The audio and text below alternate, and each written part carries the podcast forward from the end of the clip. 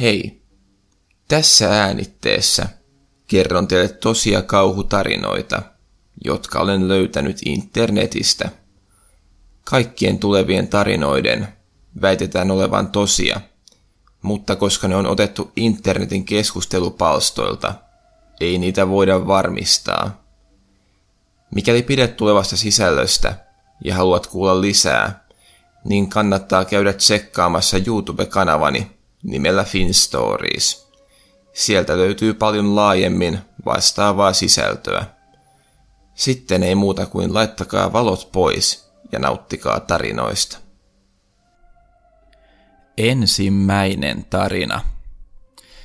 En avaa työni yksityiskohtia, mutta se on toimistotyötä ja minä työskentelen yövuorossa. Firmamme on kohtuullisen iso ja minullakin on oma toimistohuone.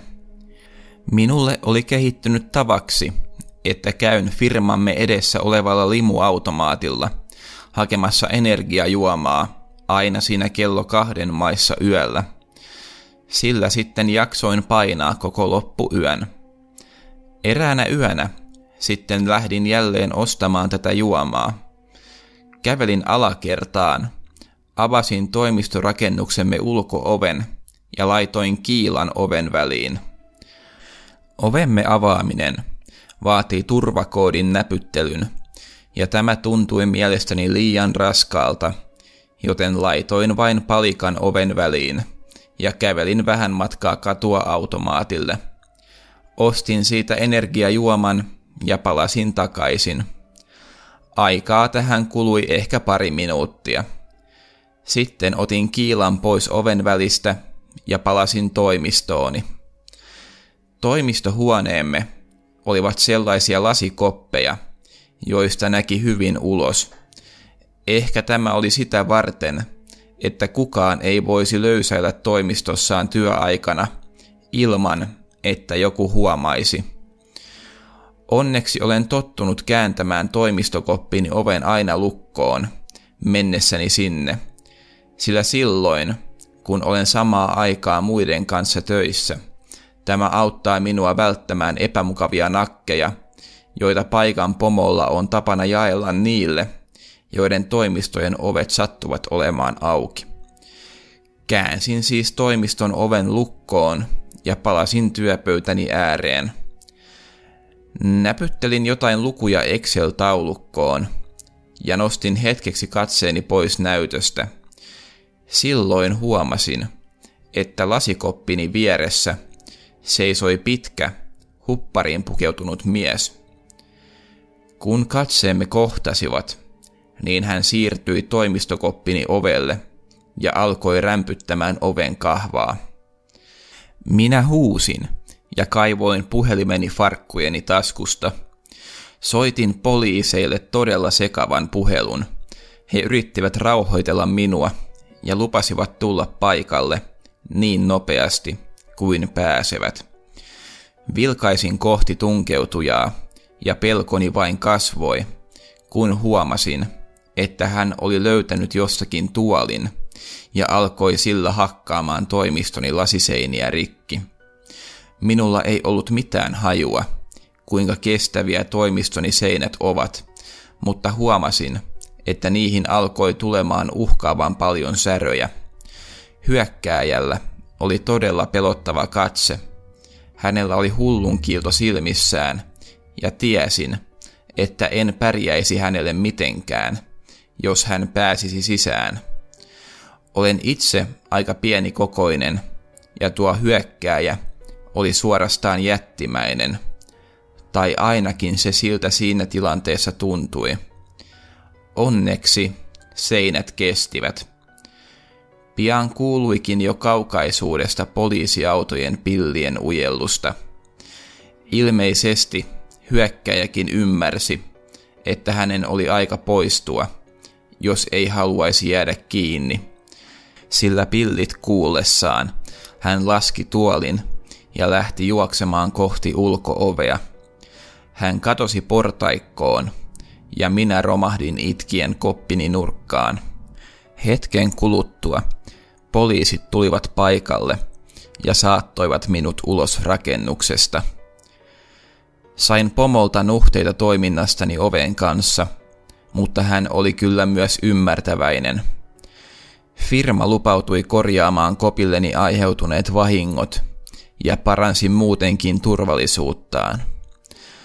Tapahtumasta on jo jonkin aikaa, mutta silti se tulee uniini useasti. Toinen tarina. Muutama vuosi sitten tein yövuoroja eräällä huoltoasemalla. Yleensä meitä oli vuorossa aina kaksi henkilöä, mutta joskus niitä joutui tekemään yksinkin, jos sattui olemaan hiljainen vuoro tiedossa. Minulla oli usein työkaverinani eräs Jim. Hän oli erinomainen asiakaspalvelija. Hän oli luonnostaan todella mukava ja puhelias kaikille. Hän saattoi usein käydä juttelemassa pihalla hengaileville pikkupojille tai muille kaupan lähellä kulkeville ihmisille. Jim oli ihmisläheinen, mutta halusi siitä huolimatta tehdä yövuoroja – Niistä sai vähän enemmän rahaa, ja meidän vähän pienemmissä palkoissamme se tuntui jo ihan kohtuulliselta lisältä. Eräänä yönä meitä tarvittiin yövuoroon vain yksi, ja toisen meistä piti tulla aamuvuoroon. Sovimme Jimin kanssa, että hän jää yövuoroon, ja minä tulen sitten aamuvuoroon. Minulla ei ollut sellaista rahan tarvetta, ja viihdyin mainiosti myös aamuvuorossa. Aamulla saavuinkin normaalisti töihin, mutta törmäsin omituiseen näkyyn. Koko huoltoaseman piha oli täynnä poliisiautoja ja jotain poliisin nauhoja.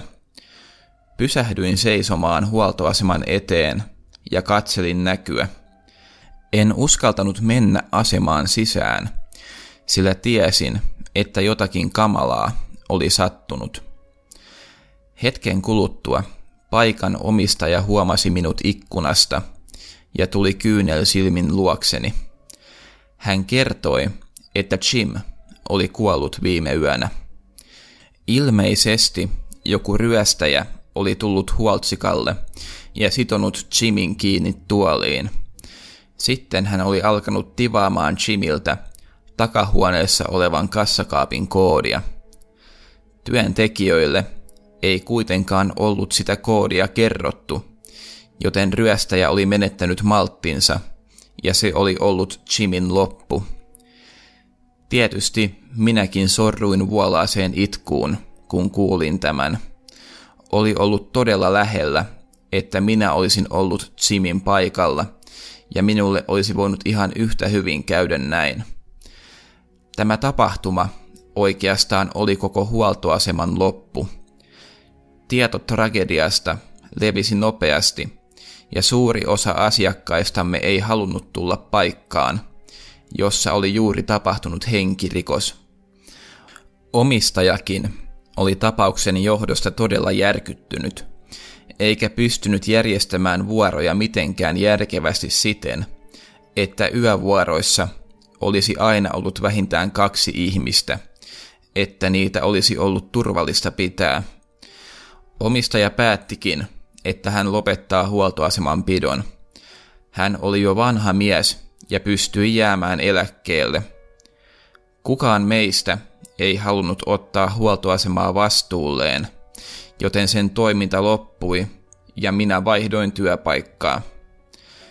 Pari viikkoa sitten Satuin kulkemaan huoltoaseman ohi ja huomasin, että siihen oli avattu uusi kahvila. Päätin, että voisi olla mukavaa verestää vanhoja muistoja, ja menin kyseiseen paikkaan kahville. Juttelin myyjän kanssa niitä näitä ja kerroin, että olin työskennellyt kyseisessä paikassa, kun se oli vielä ollut huoltoasema. Hän kiinnostui jutuistani ja kysyi, oliko täällä kuulunut outoja ääniä jo silloin. Vastasin, että ei ollut, ja kysyin, millaisia ääniä hän tarkoitti.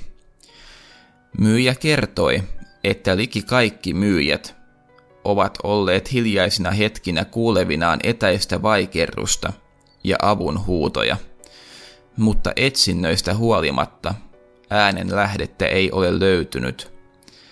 Kurkkuani kuristi, kun kuulin tämän. Kerroin hänelle Jimin kohtalosta, ja myös hän valahti aivan kalpeaksi. Ilmeisesti hän oli kuullut, että paikalla oli sijainnut huoltoasema ennen kahvilaa, mutta hän ei tiennyt, miksi se oli lopettanut. Olen yrittänyt pari kertaa käydä kahvilassa kuulostelemassa tuota ääntä, mutta minä en ole sitä kuullut. Kuitenkin myyjien kuvailut vastaavat sitä muistikuvaa, joka minulla on Jimin äänestä. Tähän asiaan on todella vaikea suhtautua mitenkään järkevästi, sillä se tuntuu aivan uskomattomalta. Kolmas tarina. Tämä tapahtui pari viikkoa sitten, kun olin tulossa juuri kotiin yövuorosta. En ollut ehtinyt syömään töissä kunnolla, joten päätin, että voisin poiketa matkan varrella olevassa huoltoasemassa hakemassa syötävää. Kyseinen huoltoasema on auki ympäri vuorokauden, ja se oli ainoa paikka, joka oli auki näin myöhään yöllä. Olin käynyt siellä monta kertaa aikaisemminkin, ja myyjät olivat sangen tuttuja. Pysäköin autoni huoltoaseman pihaan, nousin ulos siitä ja kävelin sisään huoltoasemalle. En nähnyt myyjää missään, mutta ajattelin, että hän olisi varmaan takahuoneessa. Kävelin huoltoasemassa sijaitsevan myymälän perälle ja nappasin kolmioleivän hyllystä. Otin myös paketin suolapähkinöitä ja tölkin limonaadia. Sitten kävelin kassalle. Odottelin siinä muutaman minuutin, mutta kukaan ei tullut myymään minulle hakemiani tavaroita. Ajattelin, että jokin oli nyt pielessä, sillä olisin voinut monta kertaa ryöstää käytännössä koko huoltoaseman, koska kukaan ei ollut valvomassa sitä. Olin sen verran vakioasiakas, että uskalsin kävellä tiskin taakse ja avasin henkilökunnan tilojen oven. Huhuilin, että onko siellä ketään, mutta kukaan ei vastannut. En myöskään nähnyt siellä ketään. Silloin viimeistään tiesin, että jokin oli vinossa. Lähdin kiireesti pois asemalta ja menin autooni. Siellä soitin poliisit paikalle. Poliisit lupasivat tulla pian. Heiltä meni ehkä 15 minuuttia saapua paikalle, mutta minusta se tuntui ikuisuudelta. Lopulta partio kuitenkin saapui pihaan ja kyseli minulta muutaman kysymyksen ennen kuin meni sisään. Hetken kuluttua ambulanssi kartoi pihaan ja sieltä juoksi ensihoitajia sisään. Pian tämän jälkeen poliisit tulivat ulos ja toinen heistä tuli puhumaan minulle. Hän sanoi, että myyjä oli löytynyt vessasta todella pahasti hakattuna – Poliisit olivat tarkastaneet huoltoaseman, mutta ketään ei ollut enää löytynyt. Minä vastailin vielä muutamiin poliisin esittämiin kysymyksiin, mutta sitten sain luvan lähteä takaisin kotiin. Ajelin mietteissäni kotiin ja pohdin tuon myyjäraukan kohtaloa. Tämä ei kuitenkaan ollut edes se karmivin osuus, vaan kun saavuin kotiin – niin tyttöystäväni kertoi, että oli viettänyt kaveriporukkansa kanssa myöhään iltaa ja oli äsken kuullut ovelta outoa kolinaa. Hän ja hänen kaverinsa olivat menneet katsomaan, kuka on ovella, ja huomanneet, että joku yrittää murtautua meidän kotiimme. Kun murtomies oli huomannut tyttöystäväni kavereineen, niin oli hän lähtenyt kuitenkin karkuun – Tyttöystäväni seurue vahvisti tapahtuman minulle. Ajattelin, että tämän täytyy liittyä jotenkin aikaisempaan huoltoasema-episodiin, mutta en keksinyt miten. Seuraavana päivänä menin ostamaan hälytysjärjestelmän, jotta talomme olisi turvassa murtautujilta. Kului pari viikkoa, ja aivan muutama päivä sitten veljeni soitti minulle. Hän toimii poliisina piirissämme ja oli juuri saanut tuon huoltoaseman turvakameranauhat haltuunsa. Hän kertoi, että niissä nauhoissa näkyi, kuinka vain muutamia kymmeniä sekunteja ennen kuin minä astuin sisään, rotevan kokoinen hyökkäjä oli käynyt myyjän kimppuun ja hakannut hänet. Tämän jälkeen Korsto oli raahannut myyjän aseman vessaan. He olivat vielä vessassa, kun minä saavuin paikalle. Sitten, kun minä olin poistunut huoltsikan tiloista, oli hyökkäjä tullut pois vessasta ja ottanut rekisterinumeroni ylös ja lähtenyt äkkiä karkuun. Järkeilin, että rekisterinumeron avulla hän oli löytänyt osoitteeni. Ilmeisesti hän oli ajatellut, että olisin saattanut nähdä hänen autonsa, joka oli ilmeisesti parkkeerattu jonnekin huoltsikan takapihalle, ja halusi varmistaa, etten lavertele poliisille, ja siksi hän oli yrittänyt murtautua talooni. Nykyinen tilanteeni on todella pelottava. Poliisit eivät ole saaneet miestä kiinni, ja hän edelleenkin tietää, missä minä asun. Täytyy toivoa, että poliisi saa hänet pian kiinni, sillä en jaksa loppuelämääni kurkkia olkani yli. Neljäs tarina. Työskentelin kirjastossa taannoin. Voin surutta sanoa, että se oli selvästi paras työpaikka, jossa olen työskennellyt. Työ ei ollut ruumiillisesti kovinkaan raskasta, ja siellä sai palvella asiakkaita. Meitä oli kirjastossa töissä vain muutama henkilö, joten usein oli hetkiä, että olimme yksin kirjastossa – Ruuhkaisempina päiväaikoina meitä saattoi olla useampi henkilö, mutta iltaa kohti paikalle jäi vain yksi työntekijä, joka sitten sulki kirjaston ja tarkasti lainatut kirjat ja merkitsi ylös ne, jotka olivat jääneet palauttamatta. Lisäksi hän teki muita siivous- ja huoltohommia.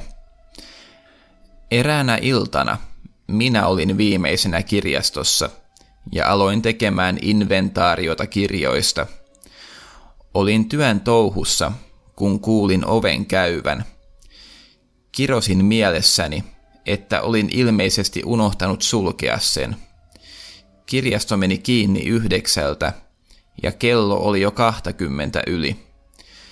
Nousin ylös ja lähdin kävelemään kohti ulkoovea. Huusin jo kävellessäni tulijalle – että kirjasto oli kiinni ja että hän voisi tulla huomen aamuna takaisin.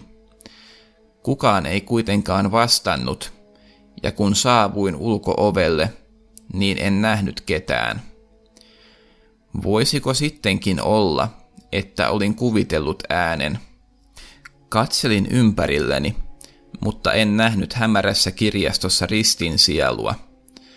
Valot olin sentään muistanut laittaa yötilaan – Ulkoovi oli kuitenkin jäänyt lukitsematta, joten käänsin sen lukkoon. Epäillen kävelin takaisin työpöytäni ääreen ja jatkoin työtäni. Muutaman minuutin kuluttua, juuri kun olin ehtinyt uppoutumaan työhöni uudestaan, kuulin askelia kirjaston tietokirjahyllyn luota. Pala nousi kurkkuuni, sillä nyt olin varma, että joku oli tullut sisään kirjastoon, ja tämä oli vähät välittänyt huudoistani, vaikka oli ne vuoren varmasti kuullut. Olin kauhuissani ja mietin, mitä tekisin. Työpisteeni oli aivan kirjaston takimmaisessa nurkassa, josta oli todella pitkä matka ulkoovelle. Mietin, että voisin huutaa tunkeutujalle, mutta tulin siihen lopputulokseen, että hän oli kyllä kuullut minun aikaisemmat huutoni, mutta ei ollut välittänyt niistä. Hän siis tiesi, että oli kirjastossa luvatta. Nousin ylös tuolistani ja käänsin valoja entistä himmeämmälle.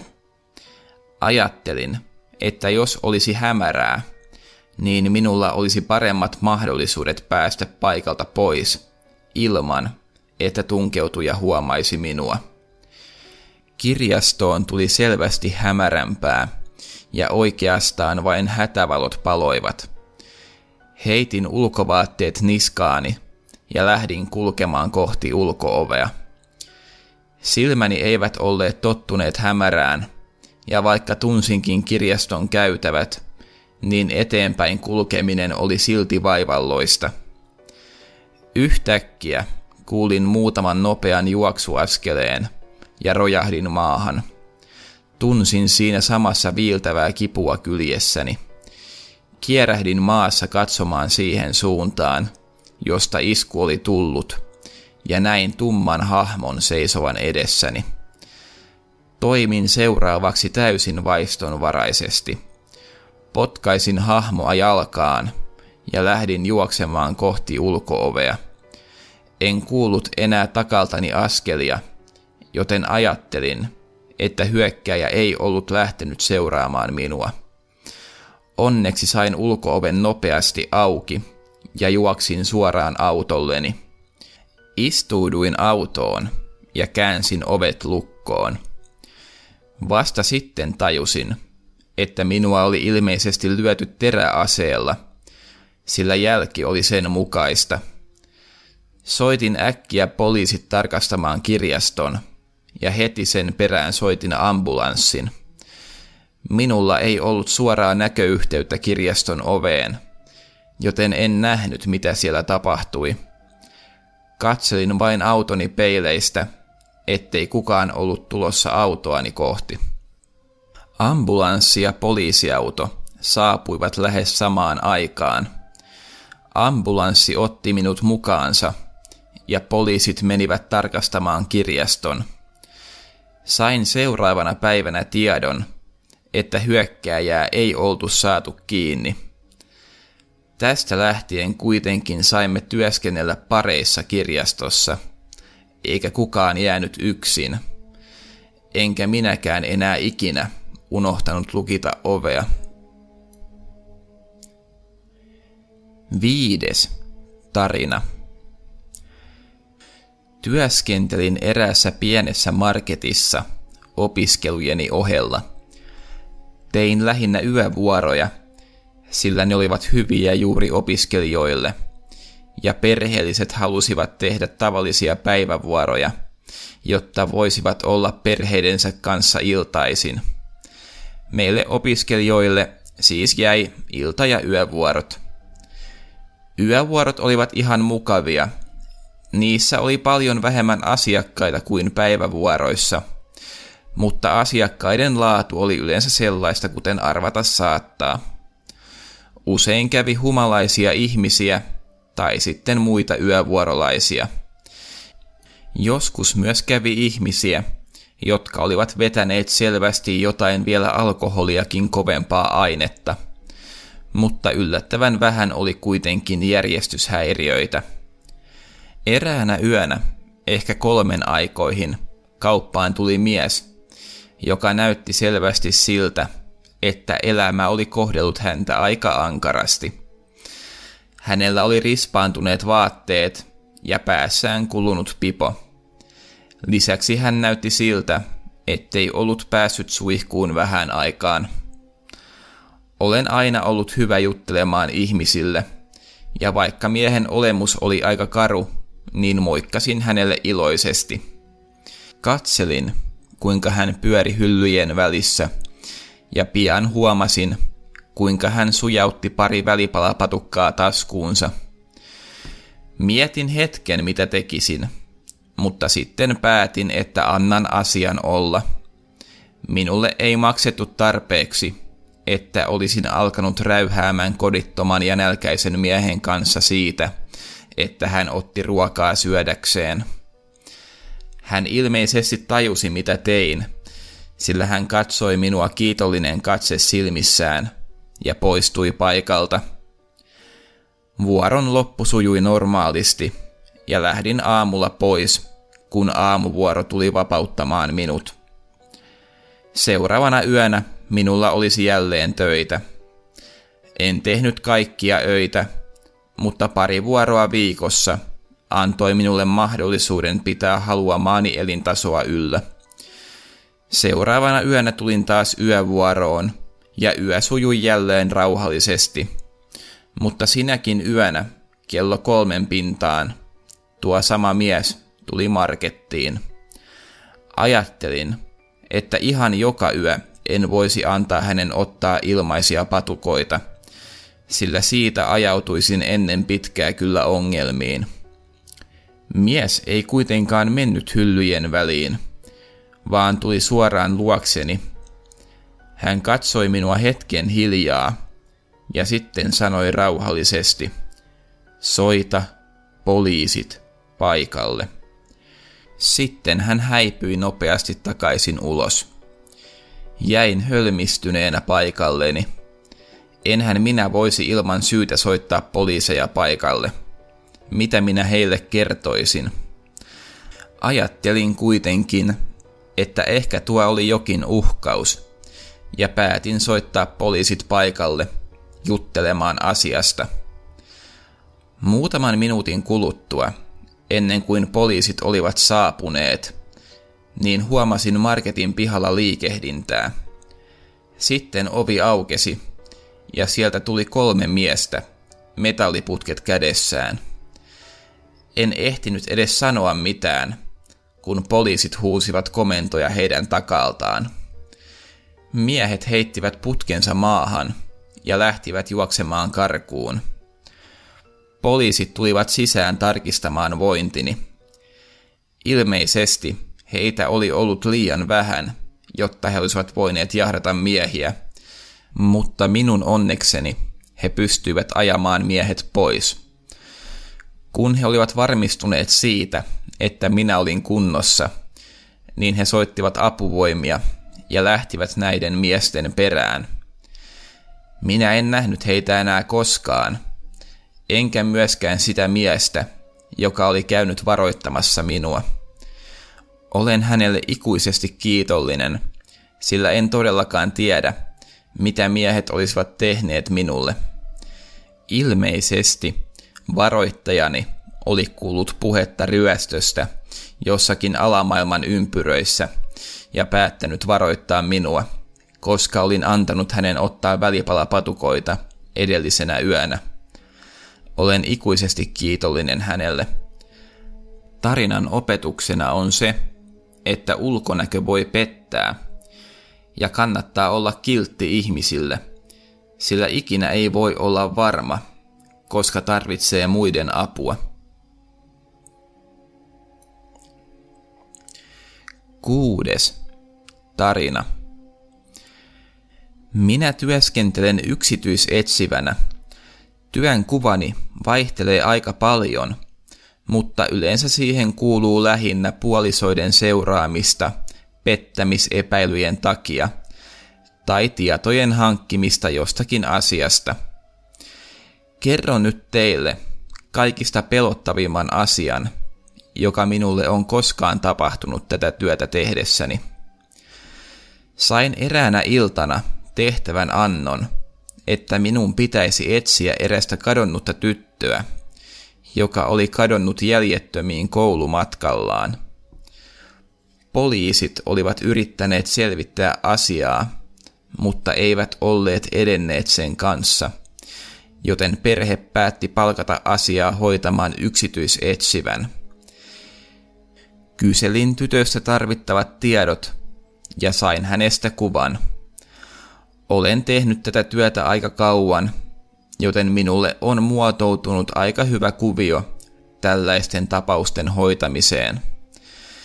Minulla oli hyvä verkosto, jolta pystyin kyselemään tämän kaltaisista asioista ja laitoin tytön kuvan tiedoksi kontakteilleni.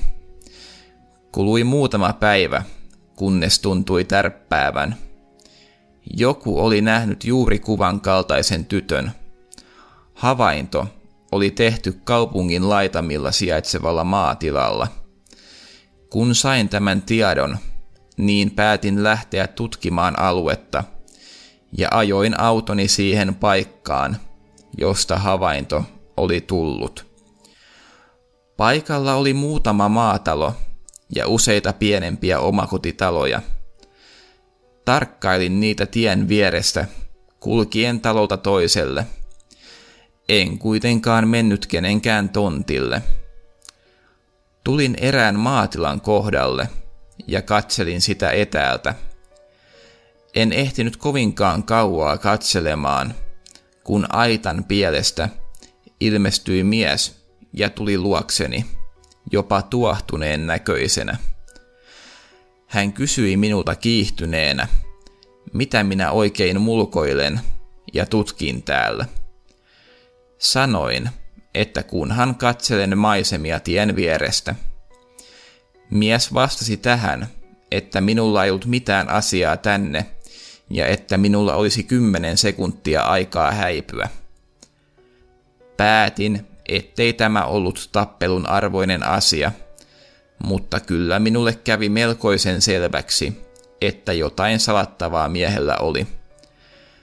Päätin, että palaisin kurkkimaan alueelle seuraavana yönä. Yöllä pakkasin taskulampun ja muita tarvittavia välineitä mukaani. Odottelin hyvän matkan päässä – että maatilan kaikki valot olivat sammuneet, ja sitten lähdin matkaan. Yöllinen nuuskiminen oli minulle aika tuttua puuhaa, mutta oli siinä aina oma jännityksensä. Kurkin talon ikkunoista varovasti sisään, mutta siellä ei näkynyt mitään kovinkaan epäilyttävää. En tietenkään voinut taskulampun valon kanssa kurkkia, mutta ajattelin, että jos jotakin olisi pahasti vialla, niin saattaisin huomata sen näinkin. Mitään ei kuitenkaan näkynyt. Aikani piha-alueella pyörittyäni huomasin pihan perällä vajan. Tämä vaja ei ollut päässyt ränsistymään, kuten pihan muut rakennukset, joten se kiinnitti tästä syystä huomioni. Menin lähemmäs vajaa ja kun pääsin sen luo, niin näin sen ikkunassa kalterit. Näytin taskulampun valoa ikkunasta sisään, ja samassa aloin kuulla vaimeaa ääntä. Ääni kuului todella hiljaisena, ja se kuulosti siltä, kuin joku olisi huutanut apua. Olin kuullut ja nähnyt tarpeeksi, ja päätin, että tämä on tästä eteenpäin poliisiasia. Laitoin taskulampun takaisin taskuuni ja samaan aikaan kuulin, kuinka päärakennuksen ulkoovi aukesi. En jäänyt odottelemaan, vaan lähdin juoksemaan. En kuullut askelia takaltani, joten minua ei lähdetty seuraamaan. Pian kuulin kuitenkin laukauksen. Se oli ensimmäinen kerta pitkään aikaan, kun minua todella pelotti.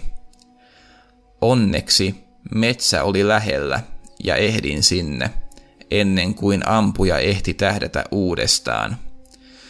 Soitin hätänumeroon ja he yhdistivät poliisille, mutta poliisit eivät tahtoneet uskoa minua. Tarinani toki kuulosti aika uskomattomalta.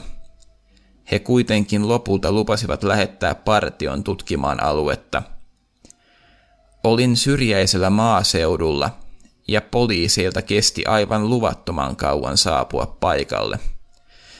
Vasta tunnin päästä ensimmäinen partio saapui paikalle. Eivätkä he tietenkään voineet vain suoraan kävellä talolle, vaan heidän piti ensin tehdä joitakin varmistuksia. Lopulta he menivät maatalolle, ja minä jäin tietysti odottamaan – enhän minä voinut mennä keskelle poliisioperaatiota häärimään, Pian paikalle alkoi ilmaantumaan lisää poliisiautoja, ja tällä kertaa ne tulivat pildit päällä. Eli ilmeisesti jotakin oli löytynyt. Istuskelin penkillä tien vieressä ja odottelin, että joku tulisi kuulustelemaan minua, ja pian näin tapahtuikin.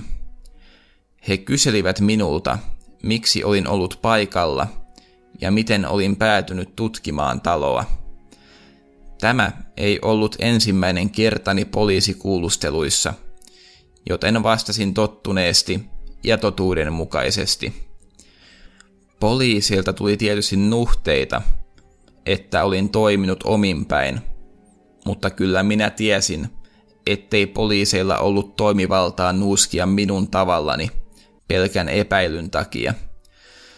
Sitten poliisit kertoivat, mitä olivat löytäneet.